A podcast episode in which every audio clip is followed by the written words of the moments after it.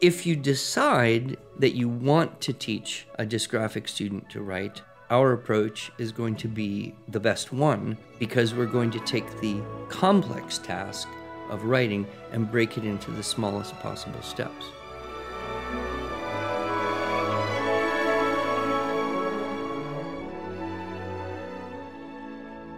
Hello, and welcome to the Arts of Language podcast with Andrew Pudewa, founder of the Institute for Excellence in Writing, or as many like to say, IEW.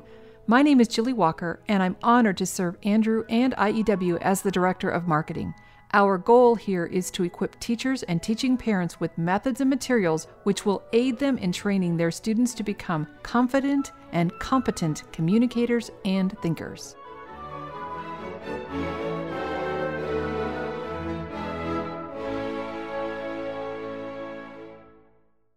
Today, Andrew, we pick up our series on special needs with the topic of dysgraphia.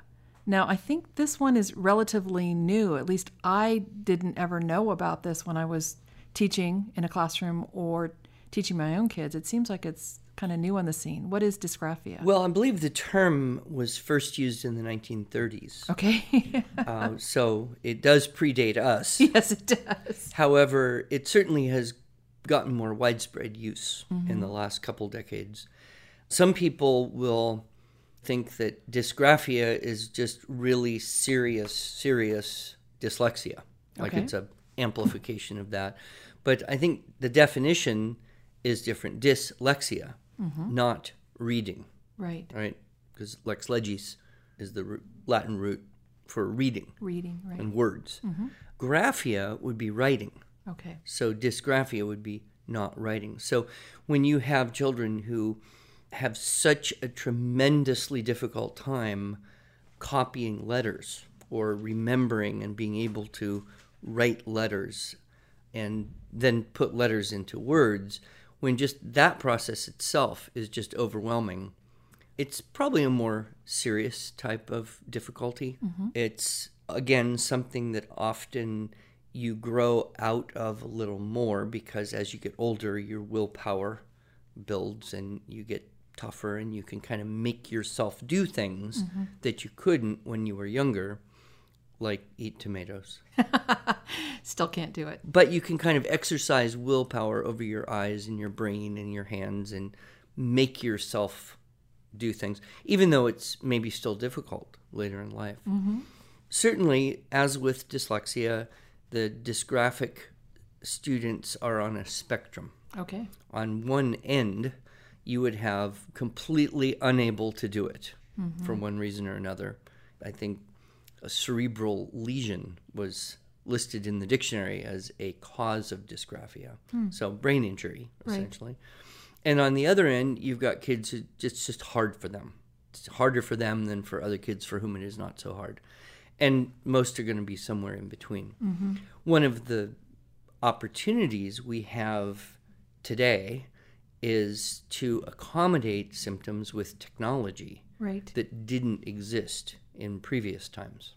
So that's a decision that parents have to kind of make too. To mm-hmm. what degree do we want to allow technology to replace the skill that is difficult to develop?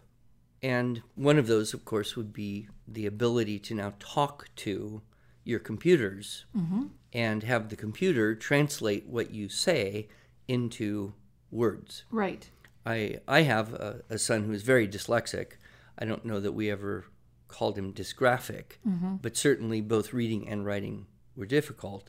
I remember one, it was actually when we were moving out here to Oklahoma, we were staying in the guest house mm-hmm. there. And I woke up one morning and was reading, and he woke up and he came out and he goes, Dad, I just had the most awesome dream.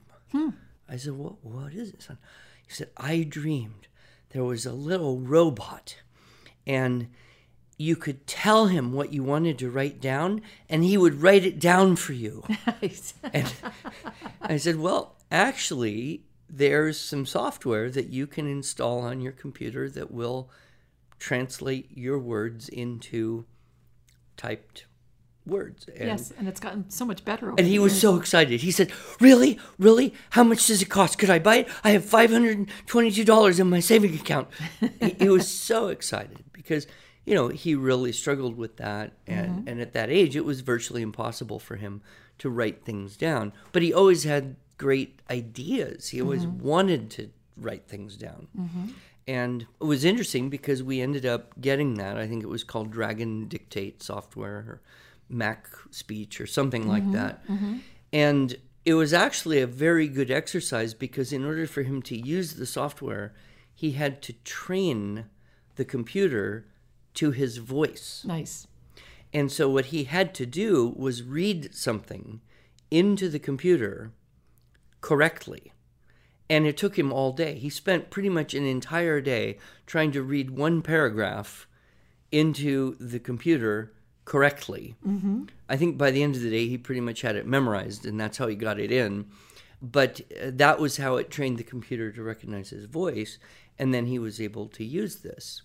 Today, of course, we have far superior technology, and I do know some kids who actually just dictate their papers to their phone and then just email the text to themselves and have pretty much written the whole thing. And we think, oh, you know, that's being lazy or that's not the best way to do it. Uh, maybe, uh, who knows? For some kids, it may be the only way to do it. For other kids, you know, they are still going to need to edit. I find that when I talk to machines, I'm not as careful as I am when I'm writing on paper or mm, typing. Mm-hmm. And so I have a lot more editing work to do. And so it's not time efficient for me. Mm-hmm. But I can see how that might be for some. It makes you think, though, about people like G.A. Henty. Mm-hmm. Do you, you know Henty? He mm-hmm. wrote all those historical fiction. Right. Well, he was a correspondent. So he was a, a news p- person and he traveled the world. And he would travel with three secretaries Wow. and he would dictate a couple sentences of one book to one secretary, a couple sentences of another book to another secretary, and then some news report or feature article for his work to another secretary. And then by the time he'd done that, the first was ready for the next couple sentences. And he would just dictate these whole books simultaneously because that was, of course, way more efficient than him writing them down. And word has it, legend has it, I suppose, very little editing was required. These books just came out fully, perfectly formed. And of course, if you know Henty's books, you're thinking, you know, the language, complexity, length of sentences, and the vocabulary is just off the charts. You know? Right. Most people can't read Henty today. If you could see, if our listeners could see me, my mouth is open. I cannot comprehend this level of thought that's required to be able to dictate three separate streams of thought.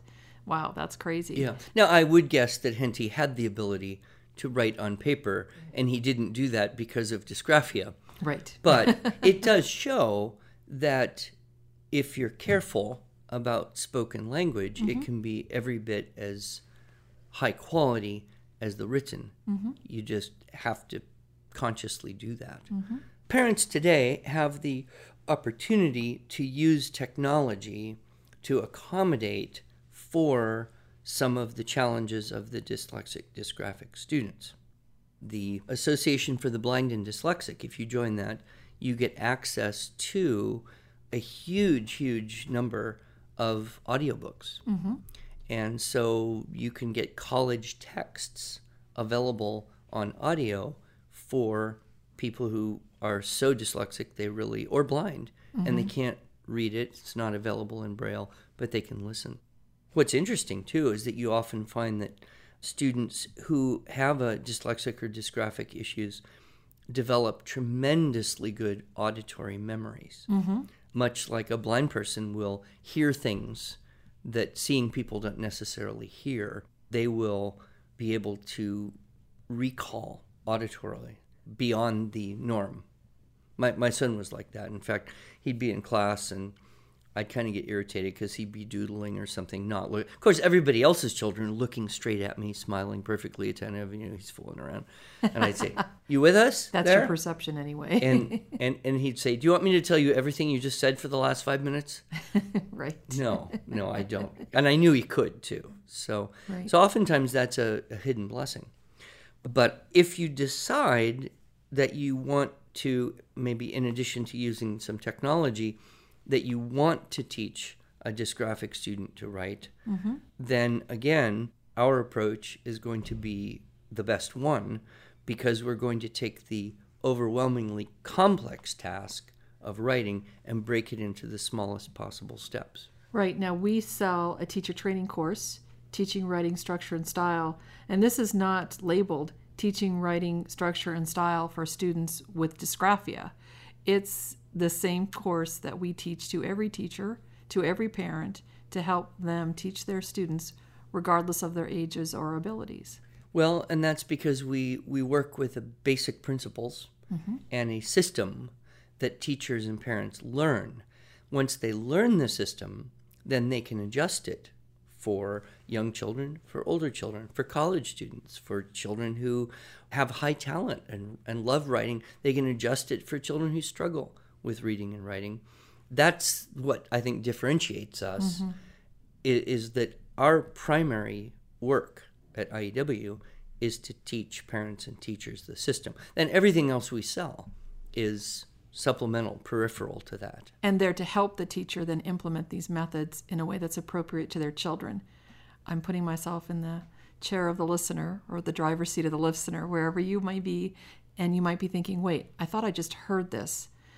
But the truth is, when we talk about special needs and we talk about special ed teachers, what we offer is very similar to what we teach for everyone. And it's not rebranded for any particular special need, it's for everyone. So, speaking specifically to dysgraphic students, what type of special adaptations can they make to the syllabus? Well, teachers and parents who learn the system mm-hmm. Will choose source texts. And one of the most important things, and I say it again and again, and I will always keep saying mm-hmm. it, is you want these source texts to be at or preferably below the reading level of the student. Now, with the dyslexic dysgraphic student, those may have to be quite simple. Mm-hmm. And you also want to be sure and use a large font. Sometimes just the smallness of the font is what makes the reading and seeing of it so difficult. And just doubling or tripling that font size can make all the difference in the world. Great. This is another case where we have such a boon of technology mm-hmm. in that we can find a short little source text that maybe is a few sentences long and doesn't have any too long or complex words, and we can change the font size and print it out and have an appropriate source text for the students we're working with. That's a huge benefit. Right. In the past, before computers and fonts and, and printers, we would have to either just use a typewriter or handwrite mm-hmm. everything. And of course, we could still handwrite Right. everything, but it's very nice to be able to cut here's a source text, here's an Aesop fable, here's something interesting that the child could probably read, and then print it out in a appropriate way for mm-hmm. their visual abilities. Great. So that's one aspect of how you would customize choosing the source text, both by the reading level and by the font size and the, the layout on the paper, so it's easy to see. Another thing is that you would introduce the new idea very gradually. So we have our list of stylistic techniques, mm-hmm.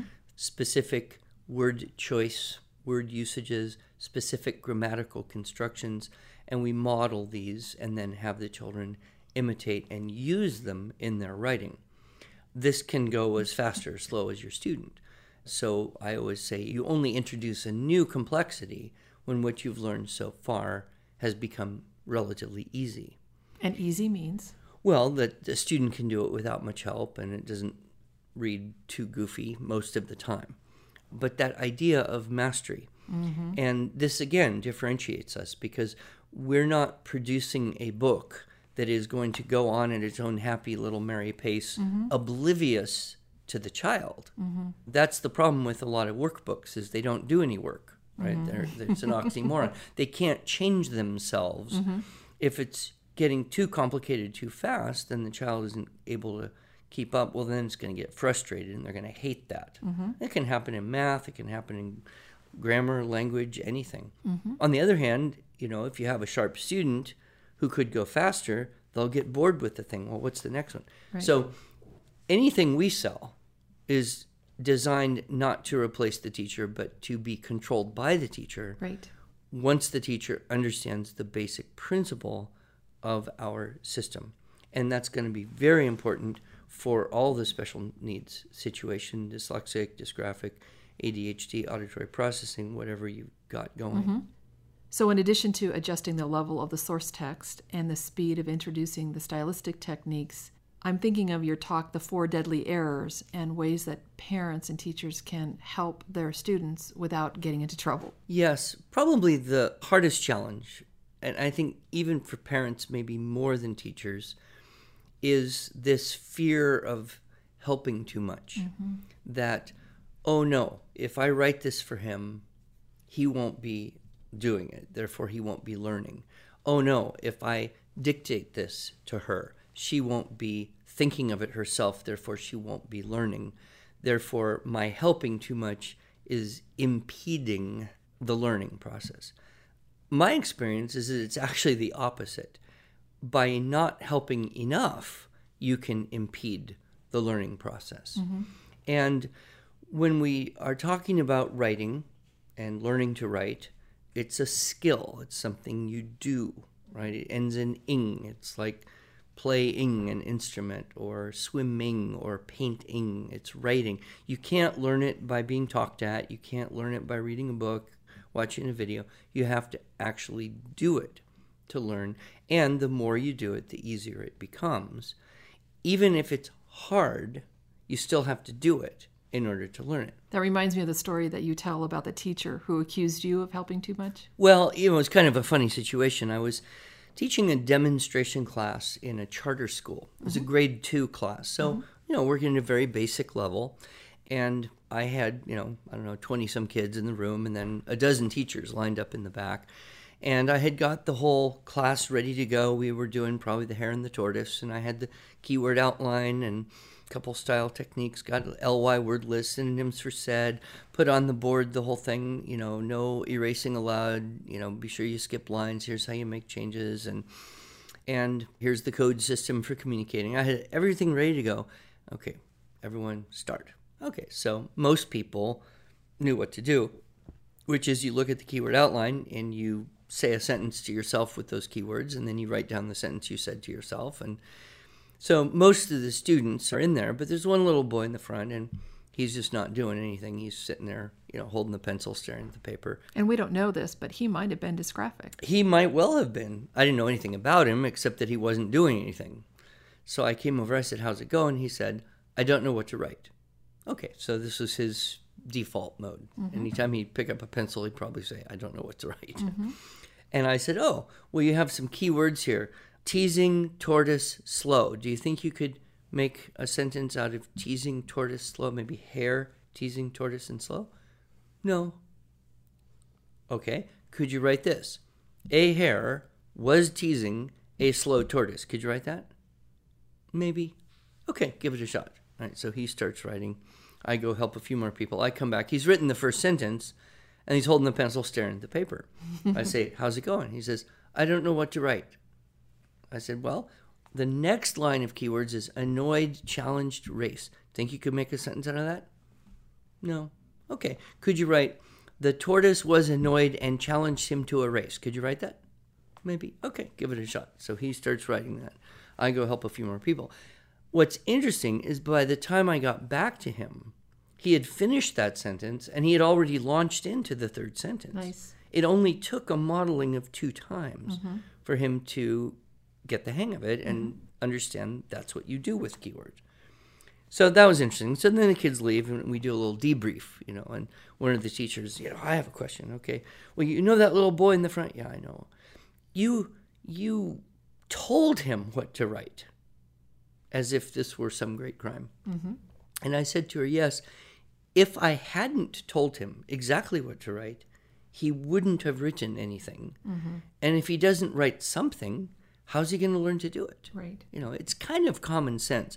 But we do have this bugaboo that hangs over oh no, if I tell them what to write, you know, then he or she is not going to be learning because the only way you learn is you have to do it all by yourself. Right. One thing to point out that is kind of humorous is we have this expression sink or swim, mm-hmm. right? However, if we were to actually teach swimming by this methodology, I taught swimming lessons.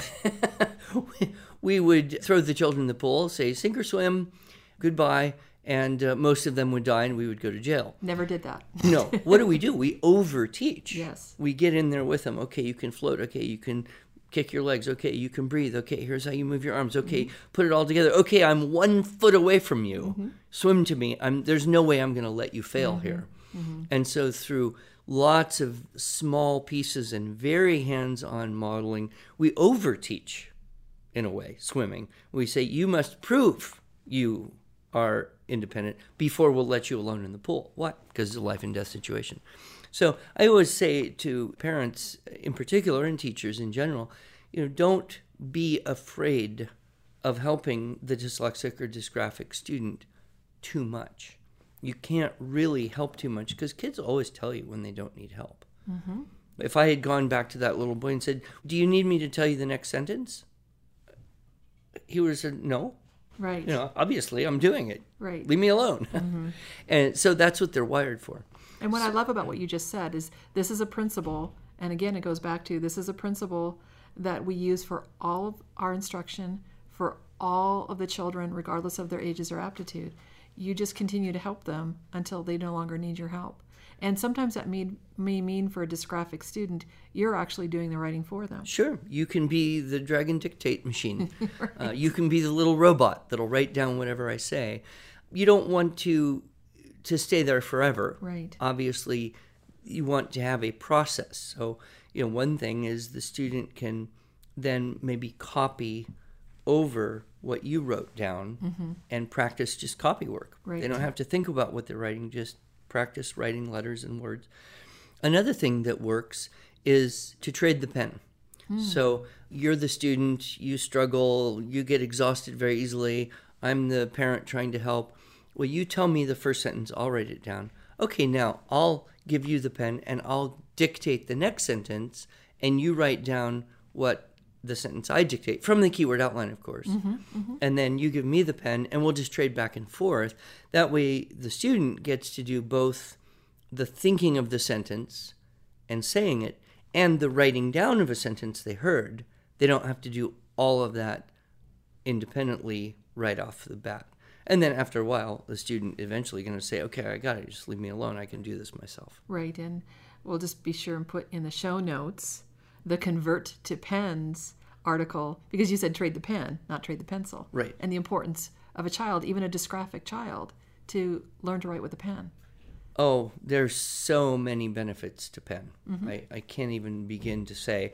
And recently, because I was doing a talk on this, I found the research mm-hmm that supports the idea that pens are better than pencils, even in a grade one classroom. Mm-hmm. So I found someone wrote a master's thesis in 1960 something nice. about that. But my experience is that pens are helpful to children who struggle visually because they make a darker line with less pressure right? Mm-hmm. So you'll you'll often see kids with dyslexic or dysgraphic tendencies will get tired hand disease. Right. Why? Because they're writing with a pencil. Pencils aren't dark. So they'll push harder because it's easier for them to see a darker line. Mm-hmm. And so they'll push harder, which not only causes tired hand disease, it causes them to break the tip of the pencil. They got to go sharpen the thing constantly. Right. right. But a, a nice dark blue or black pen, especially kind of a roller tip type of pen, will give a nice dark line without added pressure. Nice. So that's one huge advantage. And then the other thing is it's a little bit of a paradox in that visually easily confused children, the dyslexic dysgraphic, they want to see things that are clear and easy to see. Sure. And so you would think that letting them erase and then write in would actually be hmm. better. But you know as well as I do, erasing and smudging and visual confusion as a result of that can be more of a problem than simply crossing out the word and continuing on. Right. Or crossing out the word and putting the correct one above it. Which double spacing is also so important for dysgraphics. And that's something we teach to everyone. Exactly. It benefits everyone. And it, it kind of used to be that that was a norm, I think. But uh, now, with technology and pencils, people don't pay quite as much attention to all that. But uh, you know, it's funny, I met this past summer at conventions, I met several people who were educated in Europe that commented to me after my talk. We always used pen. Interesting. In fact, I met a couple people, one from Sweden, one from uh, Wales, who said, We always used fountain pen Oh, fountain pen. in school. So Wow. I thought about that for a while and I thought, well, I guess if kids could survive that for centuries. Well, unless you're left handed and then you're going to smudge right across your paper with a fountain pen. Or Yes, and, and the solution is you turn your paper sideways. Okay. So left handed people can actually write by turning their paper sideways and not smudge. Interesting. And I've actually seen people who will turn books sideways too and read Interesting. if they're used to that. But Right. anyway, uh, it's interesting. People do manage to compensate for things, whether they are developing different ways to hold pen and paper, or whether they are remembering better, or whether they are utilizing technology to compensate. That's one of the benefits that we have today. And I think what we do with our teaching writing instruction style system, along with the materials that we provide to help teachers and parents, and then, of course, to reiterate what we said last time about reading out loud to children. You know, I've been promoting that for a long time as the most important thing you can do to build the language database, and then uh, the poetry memorization Right. those are all going to be wonderful ways to help get language into the brain and build that rich repertoire of vocabulary and syntax and ideas the dyslexic dysgraphic student is not going to naturally get we actually have a program called linguistic development through poetry memorization Right. So no excuses. If your children can't read, if they can't write, we still have language for them to learn and a way for you to help them grow into literate and well spoken individuals. that's what we do It's a great work we're doing. I love to do it with you.